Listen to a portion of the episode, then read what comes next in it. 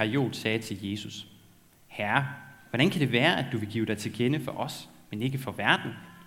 Jesus svarede ham, Den, der elsker mig, vil holde fast ved mit ord, og min fader vil elske ham, og vi skal komme til ham og tage bolig hos ham. Den, der ikke elsker mig, holder ikke fast ved mine ord.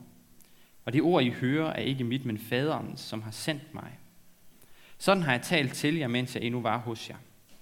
Men talsmanden, Helligånden, som faderen vil sende i mit navn, han skal lære jer alt og minde jer om alt, hvad jeg har sagt til jer. Fred efterlader jeg jer.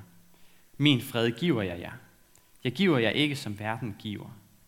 Jeres hjerte må ikke forfærdes og ikke være modløst. I har hørt, at jeg har sagt til jer, jeg går bort, og jeg kommer til jer. Hvis I elskede mig, ville I glæde jer over, at jeg går til faderen, for faderen er større end jeg. Nu har jeg sagt det til jer, før det sker, for at I skal tro, når det sker. Jeg skal ikke tale meget med jer mere, for verdens fyrste kommer, og mig kan han intet gøre. Men det sker, for at verden skal forstå, at jeg elsker faderen, og gør sådan, som faderen har påbudt mig. Rejs jer, lad os gå herfra. Amen.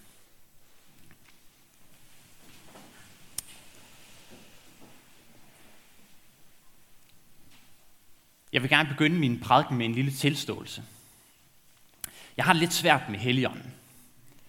Kristen filosofi, naturlig teologi, trosforsvar sådan noget. Ja tak, det er fedt, det kan jeg forholde mig til. Men Helligånd, det gør mig sådan lidt ubehageligt til mode. Måske er det fordi, jeg er vokset op i en indremissionstradition, hvor det her med Helligånden ikke spiller så stor rolle som i nogle kirkelige miljøer. Måske er det fordi, jeg har læst teologi i snart 10 år, og har lært at beskæftige mig med troen som en teoretisk abstraktion, som et puslespil, man skal få til at hænge sammen.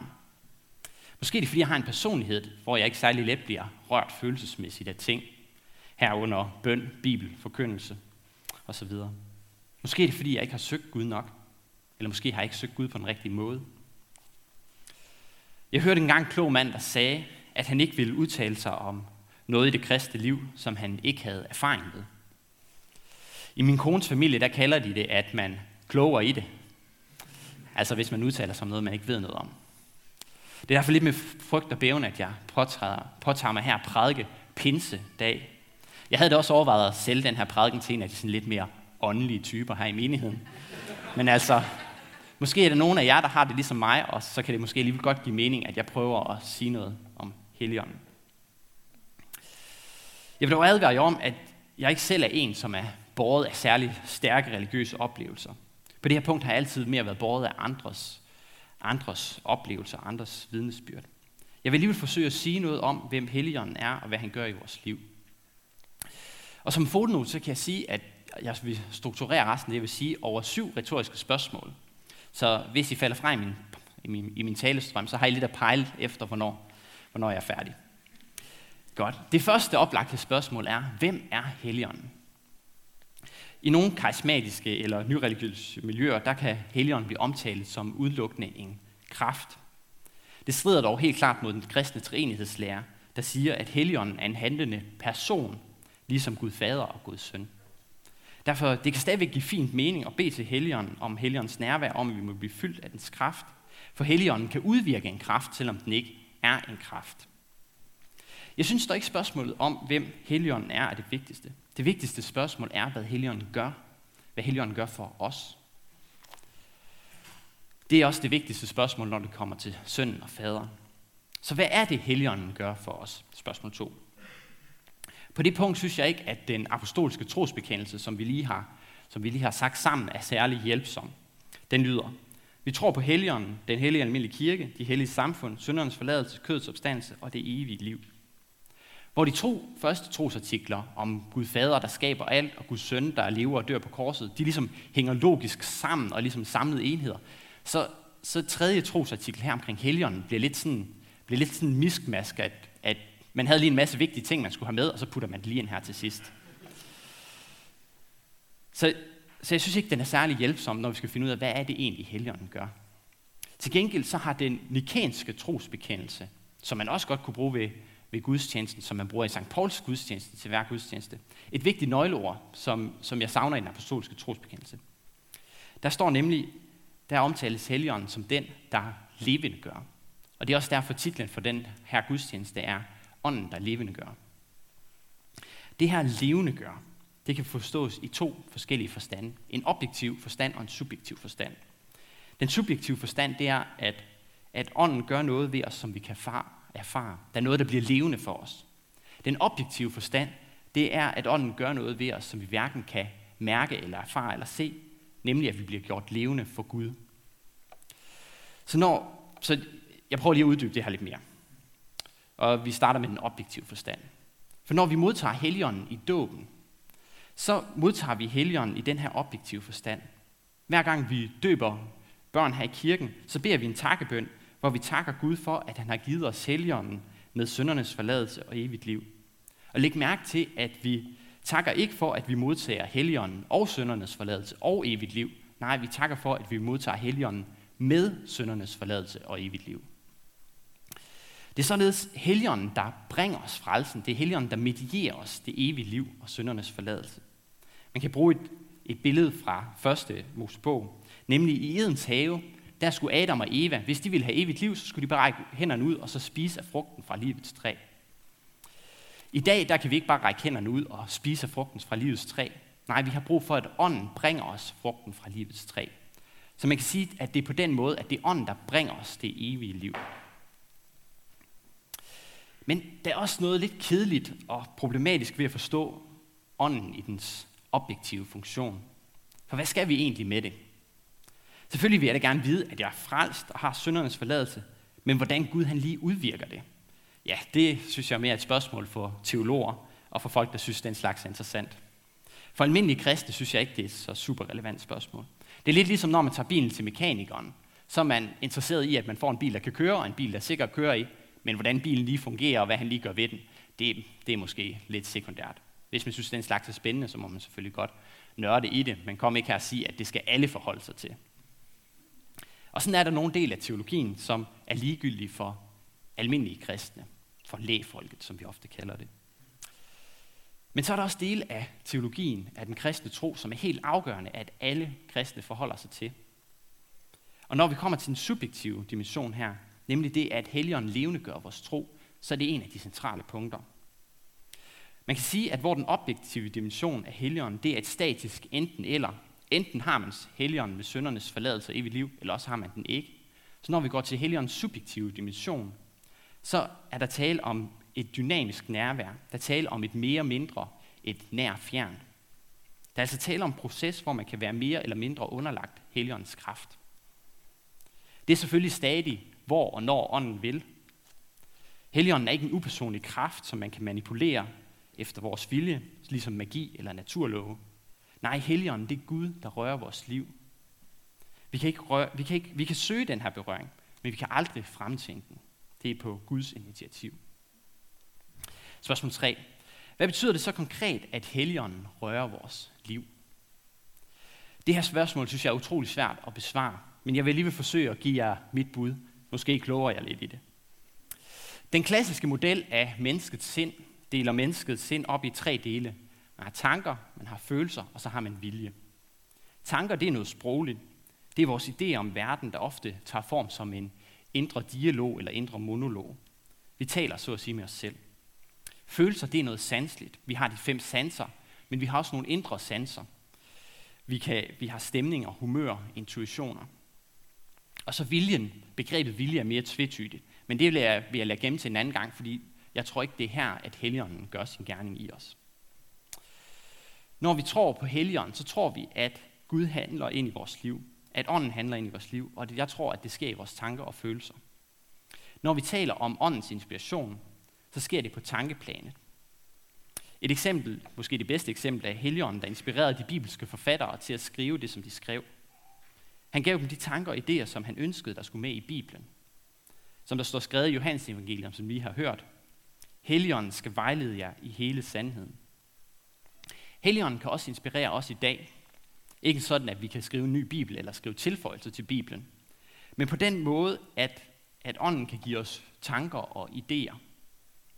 Det oplagte eksempel er profetiske ord, hvor Gud ligger, eller hvor ånden ligger et eller andet ord på en persons hjerte, men det kan også være meget mere dagligdags ting, som det, at man får aha-oplevelser.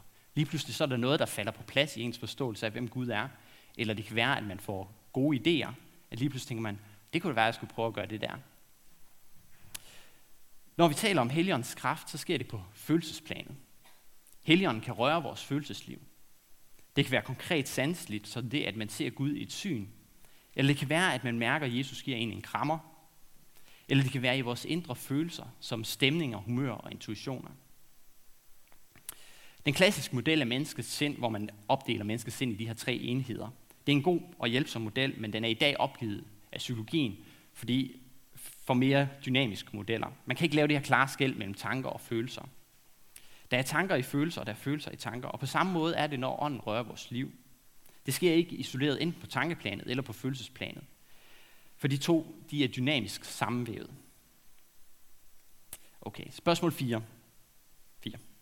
Hvordan kan vi vide, at det er Helligånden, der handler, og ikke bare vores selv og vores egen syge? Og det korte svar er, at det kan vi sjældent vide med absolut sikkerhed.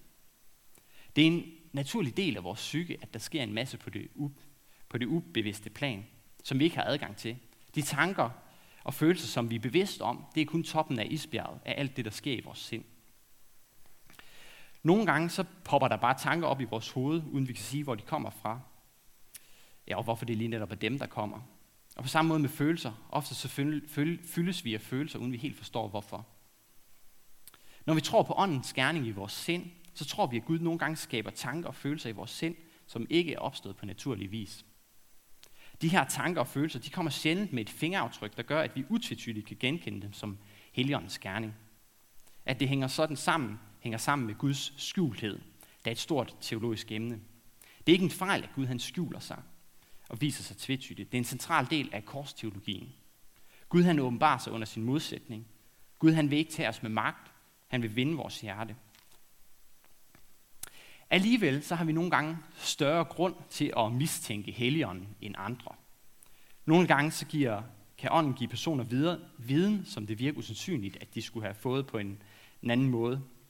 En banal historie, som jeg, som jeg hørte fra en person for nogle år siden, øh, var en, der, en, en, en fyr, der fik stjålet sin pung, og så oplevede han, at han var en af de der åndelige typer, som jeg nævnte før. Så oplevede han, at Helion sagde til ham, at han skulle ud på et toilet og lede efter den. Så gik han ud på det her toilet og ledte efter den, men kunne ikke finde den. Og så da han skulle til at gå ud af rummet igen, så oplevede han, at Helion sagde til ham, at han skulle kigge i den en skraldespand, som han lige havde gennemrådet. Og så gjorde han det, og så fandt han sin punkt. Det kan også være, at man får oplevelser. Det virker usandsynligt, at man skulle have fået, medmindre man har taget LSD eller sådan et eller andet. Jeg kan huske et vidnesbyrd, som jeg hørte fra en missionær i Indre Mission. En fyr, der blev omvendt i en slamsluger, da han øh, læste i Bibelen, og hvordan han oplevede, at slamslugeren blev omgivet af sådan et klart hvidt lys. Man kunne nævne mange flere af den her slags beretninger. Når man har været til stede i kirkelige miljøer i mange år, så støder man fra tid til anden ind i sådan nogle historier. Men det er stadigvæk undtagelser og ikke reglen. Pointen er, at vi har brug for dømmekraft for at skelne, hvad der er fra helligånden og hvad der ikke er. Der taler om fortolkning af vores tanker og følelser, men det er ikke en fortolkning, der er fuldstændig fri. Vi skal bruge skriften, fornuften og traditionen som fortolkningsnøgle, når vi skal fortolke på vores, vores tanker og følelser. Og så nogle gange, så gør det måske egentlig ikke så meget, om det er direkte fra Helligånden eller, eller et ej. Hvis bare der taler om en god bibelsk pointe.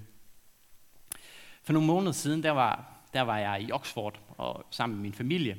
Og en dag så havde jeg taget min søn Alvin med ind i, i byen, hvor vi gik en tur. Og jeg kan huske den der oplevelse af at gå med min søn i hånden, og hvordan vi var i den her helt fremmede by, og hvordan han var fuldstændig afhængig af mig, og det følte mig med en eller anden form for beskyttertrang. Øh. Dagen efter så var vi i, i kirke, og hvor vi sang en sang med omkvædet, You're a good, good father, it's who you are. Du er en god, god far, det er den, som du er, Gud. Og da vi sang det her, så var der noget i den her sang, der rørte mig, fordi de her, den her oplevelse, jeg har haft dagen før, blev lige pludselig koblet sammen med mit gudsbillede. At det var mig, der var den her lille dreng på to år, der gik og holdt min far i hånden. Og det rørte mig dybt. Var det så Helligånden, der rørte mig her? Altså, jeg synes, det er en god mulighed, for det er sådan noget, man kunne forvente, at Helligånden kunne finde på at gøre. Men det er også muligt, at koblingen af min beskyttertrang over for min søn til mit gudsforhold, det, at det er jo det, der udløste den erfaring. Og så er det ikke tale om Helligåndens teologi, men om naturlig teologi, hvis vi skal være sådan lidt tekniske. Men min pointe er, who cares? Måske er, der, måske er det bare vigtigt, at der taler om en god teologisk pointe, og vi, sjældent, vi kan ikke altid vide, om det er det ene eller det andet. Til gengæld, hvis man som Abraham får at vide, at man skal slå sin søn ihjel, så er vi i en lidt anden situation, og så kan man rimelig sikker på, at det er fra Gud, og ikke noget, man selv finder på. Men ja, det, det kan I nok godt regne ud. Godt. Så indtil videre, så er pointen, at ånden gør noget i vores sind. Han rører vores tanker og følelser. Så spørgsmål 5. Hvad er det præcis, som ånden forsøger at udrette i vores sind? Hvad er det for en gerning, som Helligånden vil gøre? Og her vil jeg gerne tilføje, øh, fremhæve tre dimensioner. Man kunne sagtens tilføje flere, fordi jeg tror ikke, der er nogen dimension i vores sind, som ånden ikke kan røre, hvis ikke den vil. Hvis den vil. Den første dimension, det er, at ånden hjælper os med at forstå Bibelen og forkyndelsen, så vi kommer til tro og styrkes i troen. Helligåndens vigtigste opgave er at vække tro på Jesus. Det gør han ved, at han hjælper os med at forstå forkyndelsen, og han hjælper os med at forstå Bibelen. Og med forståelse, så mener jeg forståelse i den dybe forstand. I den forstand, at det er en forståelse, der rører både vores tanker og vores følelser. Overfladisk forståelse rører kun vores tanker. Her bliver forkyndelsen af Bibelen lidt ligesom matematik, der skal, gå, der skal udregnes og gå op, men som ikke har noget kontakt med verden og med mit liv og med min eksistens. Dyb forståelse, det er når forkyndelsen af Bibelen den bliver levende for os. Det er når den træder ind i vores erfaringsverden og bliver relevant. Det er det, som ånden vil i vores liv. Det er den her dimension af åndens gerning, som den er absolut vigtigste, og som er fuldstændig uundværlig for kirken og for enhver kristen. Det er også derfor, vi begynder at være gudstjeneste, som vi begyndte den her gudstjeneste, med at bede om, at Helligånden må være til stede, og han vil åbne vores øjne og ører, så vi må høre det ord, som Gud har til os. Nummer to. For det andet så hjælper ånden os til at gøre det gode. Synden det er en magt i vores liv, der er modsatrettet Helligånden. Synden giver os nogle gange lyst til at gøre forkerte ting, eller han gør, giver os lyst til at, eller den giver os lyst til at gøre de, forkerte, de rigtige ting af de forkerte grunde. Helligånden er modsatrettet. Helligånden er en magt eller en kraft i os, der giver os lyst til at gøre de rigtige ting, og som giver os lyst til at gøre de rigtige ting af de rigtige grunde. Helligåndens gerning er at gøre os hellige. Den forvandler vores syndige natur, så vi kan blive Kristus lige hellige. Og det er måske det, som er den, det bærende element i den tredje trosartikel i den apostolske trosbekendelse, nemlig ordet hellig. Vi tror på Helligånden, den hellige almindelige kirke, de hellige samfund. Og så det tredje og sidste, som jeg vil fremhæve, det er, at nogle gange så leder Helligånden os. Nogle gange så giver Helligånden os lyst til at gøre bestemte ting, eller vi giver os idéer om noget, vi kan gøre, som vi, ikke, vi selv ville være kommet på, hvis ikke ånden havde grebet ind.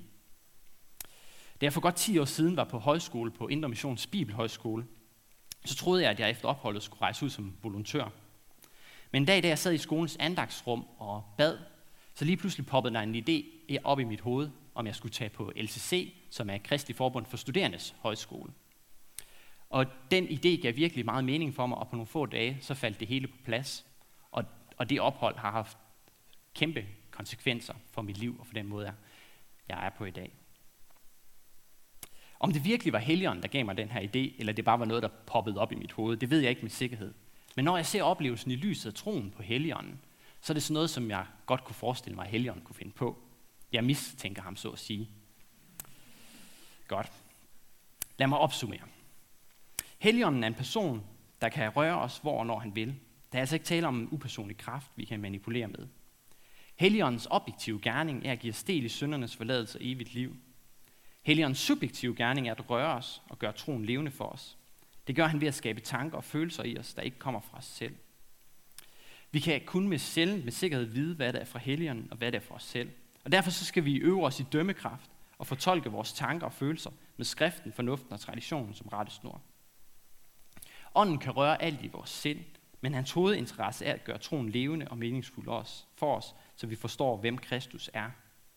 Derudover så hjælper han os til at leve i kærlighed til vores medmennesker og i kamp mod synd, og han leder os nogle gange i vores liv, når vi skal træffe valg. Det her det bringer os så til det afgørende spørgsmål, nummer 6. Nemlig, hvordan søger jeg Helligåndens berøring af mit liv? Åndens gerning i vores liv sker selvfølgelig, hvor og når ånden vil. Men det betyder ikke, at vi, det betyder ikke, at vi så er passive tilskuere, der ikke kan gøre fra til. Vi kan også søge åndens nærvær. Vi kan åbne os for Gud. Vi kan stille os et sted, hvor ånden kan røre os. Og her må jeg indrømme, at, at jeg selv kommer til kort. For det er svært at lede mennesker ind i noget, som man ikke selv lever i. Eller i hvert fald ikke i særlig høj grad lever i. Så jeg vil derfor blot anbefale jer det åbenlyse. Nemlig læs i Bibelen, lyt til forkyndelse. Det er liv med kristne brødre og søstre.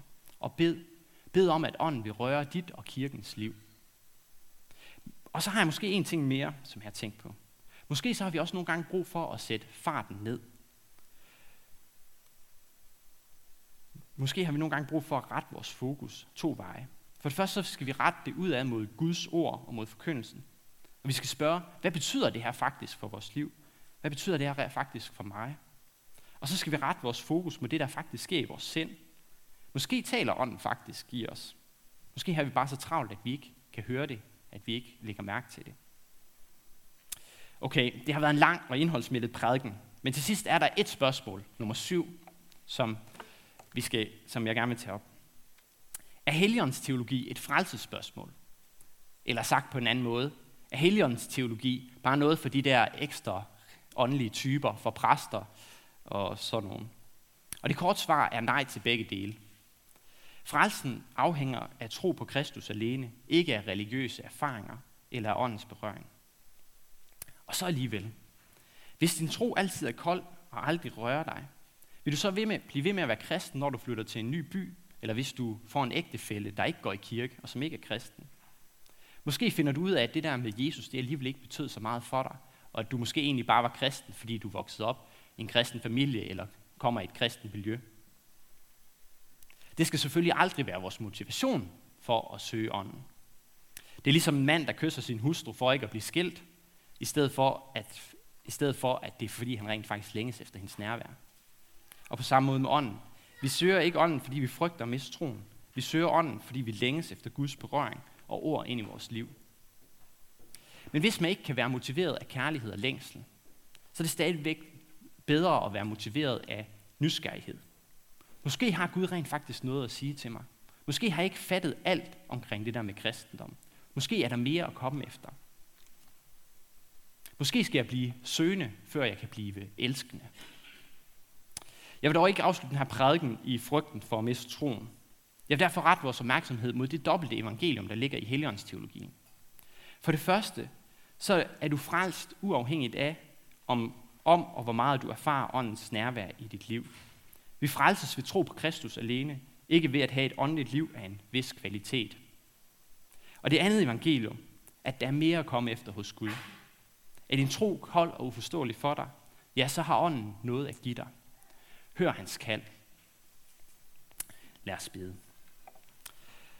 Lov og tak og evig ære være dig på Gud, Fader, Søn og Helligånd. Du som var, er og bliver en sandsrig en Gud, højlået fra første begyndelse, nu og i al evighed. Amen. Og så vil jeg bede jer rejse jer, og så vil vi med apostlen tilønske hinanden. Hvor Herre Jesu Kristi nåde og Guds kærlighed og Helligåndens fællesskab være med os alle.